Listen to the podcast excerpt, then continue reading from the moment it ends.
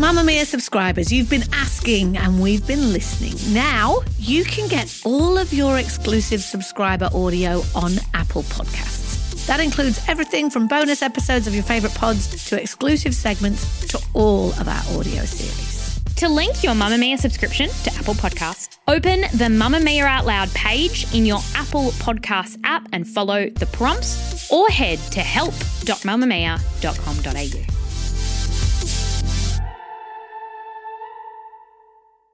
You're listening to a Mamma Mia podcast.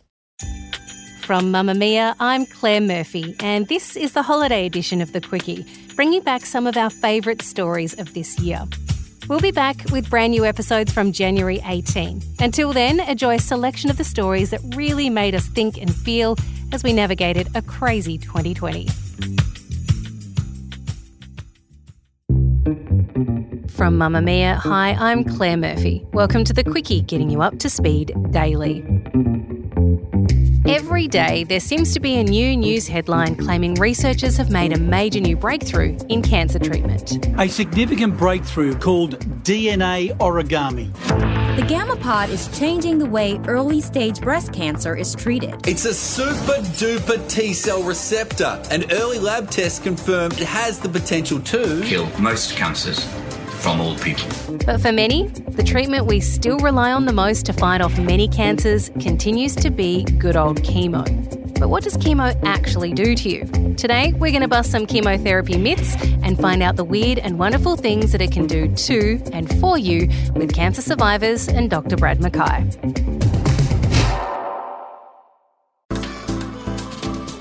Move by Mamma Mia is the exercise app for anybody, anywhere. And in case you missed it, we dropped a brand new stretching collection that can be used to improve mobility and bookend your favourite sweat sessions. Mamma Mia subscribers get unlimited access to Move, and we drop new workouts every single week. If you're on the hunt for movement that makes you feel good, head to move dot mamma mia dot com dot a u and use the code move ten to get ten dollars off a yearly subscription. It's estimated around one hundred fifty thousand of us Aussies would have been diagnosed with some form of cancer this past year. Some will be a quick fix appointment with a surgeon to cut it off and you're back in business. Others may require some heavier intervention. But while we see news headline after news headline about the latest breakthrough in cancer-busting treatment, the mainstayer in how we deal with the disease in whatever form it happens to manifest itself is chemotherapy. Now, for those of us who've known someone who's undergone chemo treatment, you'd know they tend to fall off the radar for a while, returning when their treatment is done for that round or forever. But what's happening to them during that time? What do we really know about chemo that we haven't learnt from a movie or T V show? First up, let's bust some of the common myths surrounding chemotherapy treatment with former Embarrassing Bodies Australia Dr Brad McKay. Dr Brad, is chemo the same drug for everyone? There are so many different types of cancer and so many different types of chemotherapy or radiotherapy or surgery. There, there are so many options available these days that it's certainly not one size fits all for cancer treatment. Um, everybody has a unique experience. Sometimes we will try different cancer treatments. They may fail and then we need to move on to different and, and other drugs. Uh, but yeah, certainly it's uh, individualised for everybody these days. What about the myth, and this is probably an extension of our T V and movie viewing ways, but chemo, everyone thinks it's delivered via I V and you sit in a chair in a clinic somewhere hooked up until your chemo is done.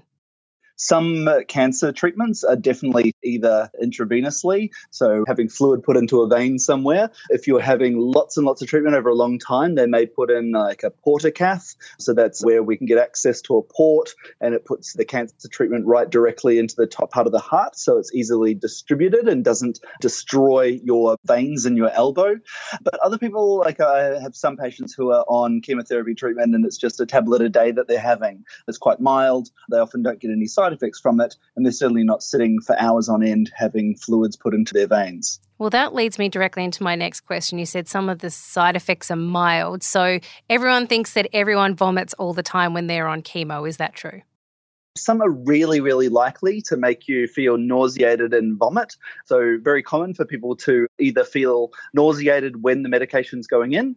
Often people feel nauseated about a week later. It seems to have this delayed response on, on your body. And then other people actually vomit before they're going in for chemotherapy. There's a Pavlovian response where we just sort of like think about having chemotherapy, and that's enough to make us feel nauseated and even vomit in the car on the way in. Is everyone on chemo immunosuppressed, so, you know, having to worry about catching every bug that comes their way? This is why we're very concerned about making sure that everybody's vaccinated. So for some cancers, we will be destroying the immune system and really, really making you susceptible to getting different infections. So we want everybody around you to be vaccinated because you won't be able to fight off things like the flu or chickenpox or measles or all these other weird and wonderful things that are floating around these days. But certainly blood cancers, so if we're talking about the white cells with lymphoma or leukemia, often people will have a lot of their cells killed off from the chemotherapy treatment. And especially if somebody's having a bone marrow transplant, we really need to wipe out all of their white cells, um, get rid of everything, and then start afresh with uh, with a new lot of bone marrow that we give somebody. So uh, they are particularly susceptible. Does everyone lose their hair? We typically think about breast cancer, ovarian cancer, and also blood-borne cancers as well, so leukemia and lymphoma. All of the treatments there generally will cause hair loss. And again, it's not just on the scalp. People lose their eyebrows, their eyelashes, and hair from everywhere else. It stops the hair follicles from being able to function properly and being able to produce proper hair follicles for that time that people are on chemo. Do all types of chemo make you sterile?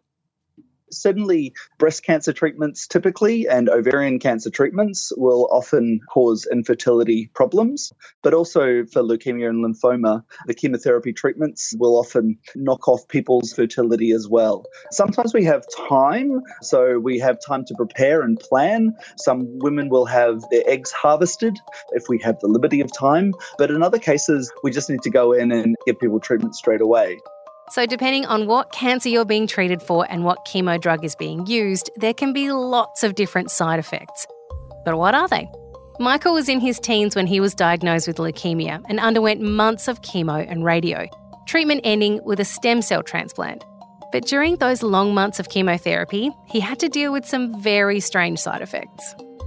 One of the chemos that I remember was called Dorna Robeson, and that was very well known for turning your urine bright red.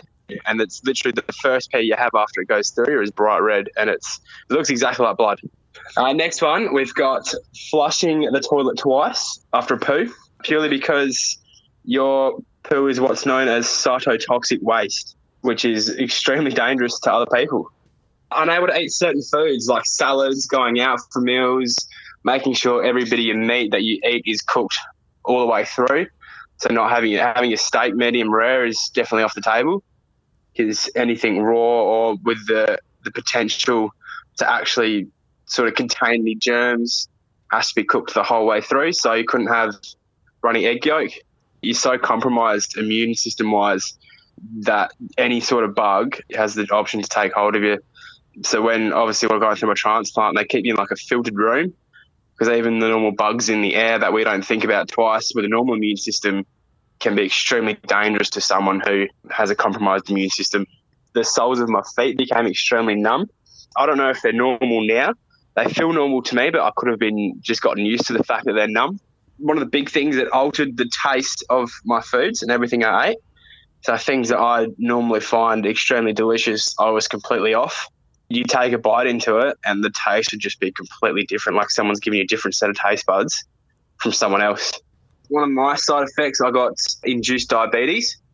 So for the length of the, the time that I was on that chemo, I'd had to act like I'd had type one diabetes, so which meant every six hours having to take bloods, prick your finger, use that little swab thing to check how much glucose is in your blood.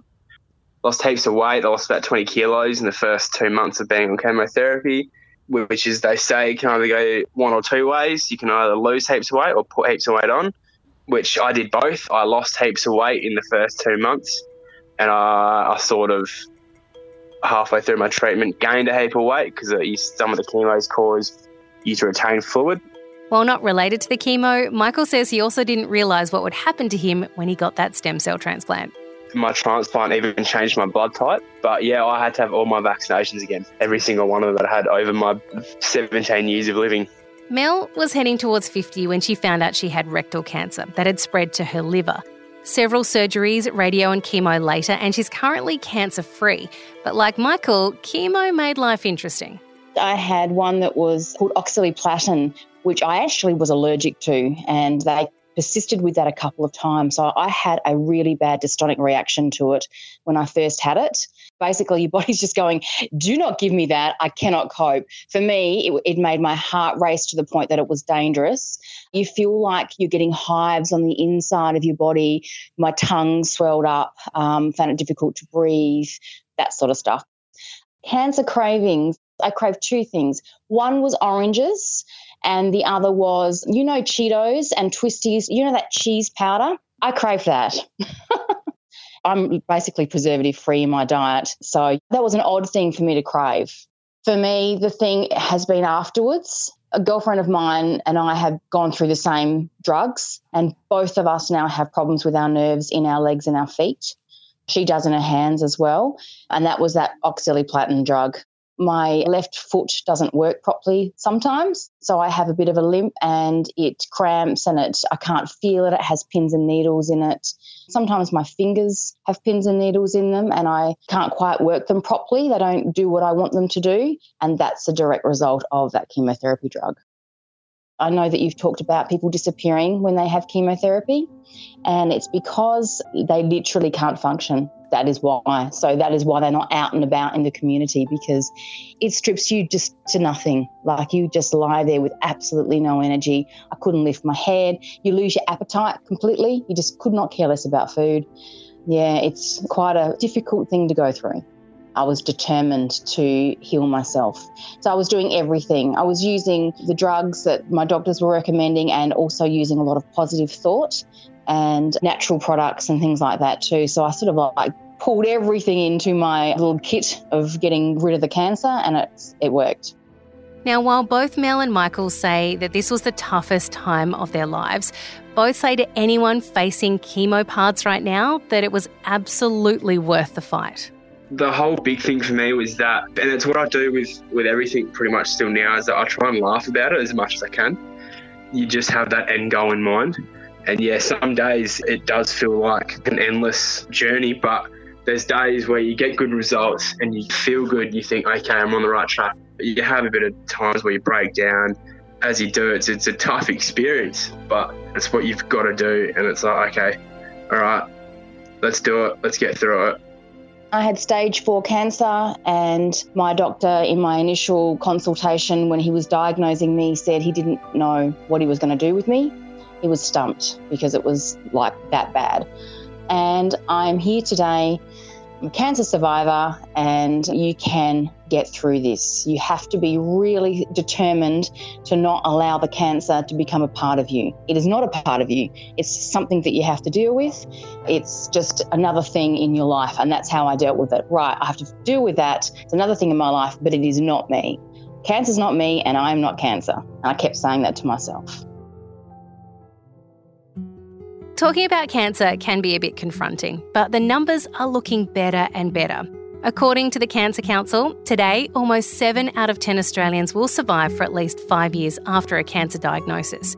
And in some cases, the survival rate's now as high as ninety percent. And in fact, Australia has the highest five-year survival rate of nearly every cancer except for lung and ovarian. So while we may still be relying on chemo to get us through it, our chances of surviving cancer are higher than ever. Breakthrough cure or not. Since this episode of The Quickie went to air earlier this year, Mel has found out that her cancer has returned in her liver. She's back on the chemo train and is again letting it break her down so she can build back up again. She's found this time around a little harder, with covid nineteen stopping her friends and family from visiting to pass on their strength and support. And she's had some more interesting side effects, including her skin peeling off from the top of her head to her waist and a blood clot in her lung. She's also had to quit her job this time around. But despite all this, she's looking forward to the day her doctors tell her she's beat it once again. We love you, Mel.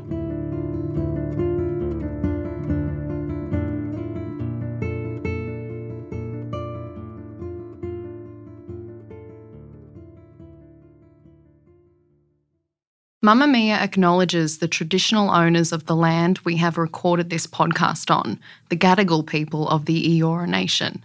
We pay our respects to their elders, past and present, and extend that respect to all Aboriginal and Torres Strait Islander cultures,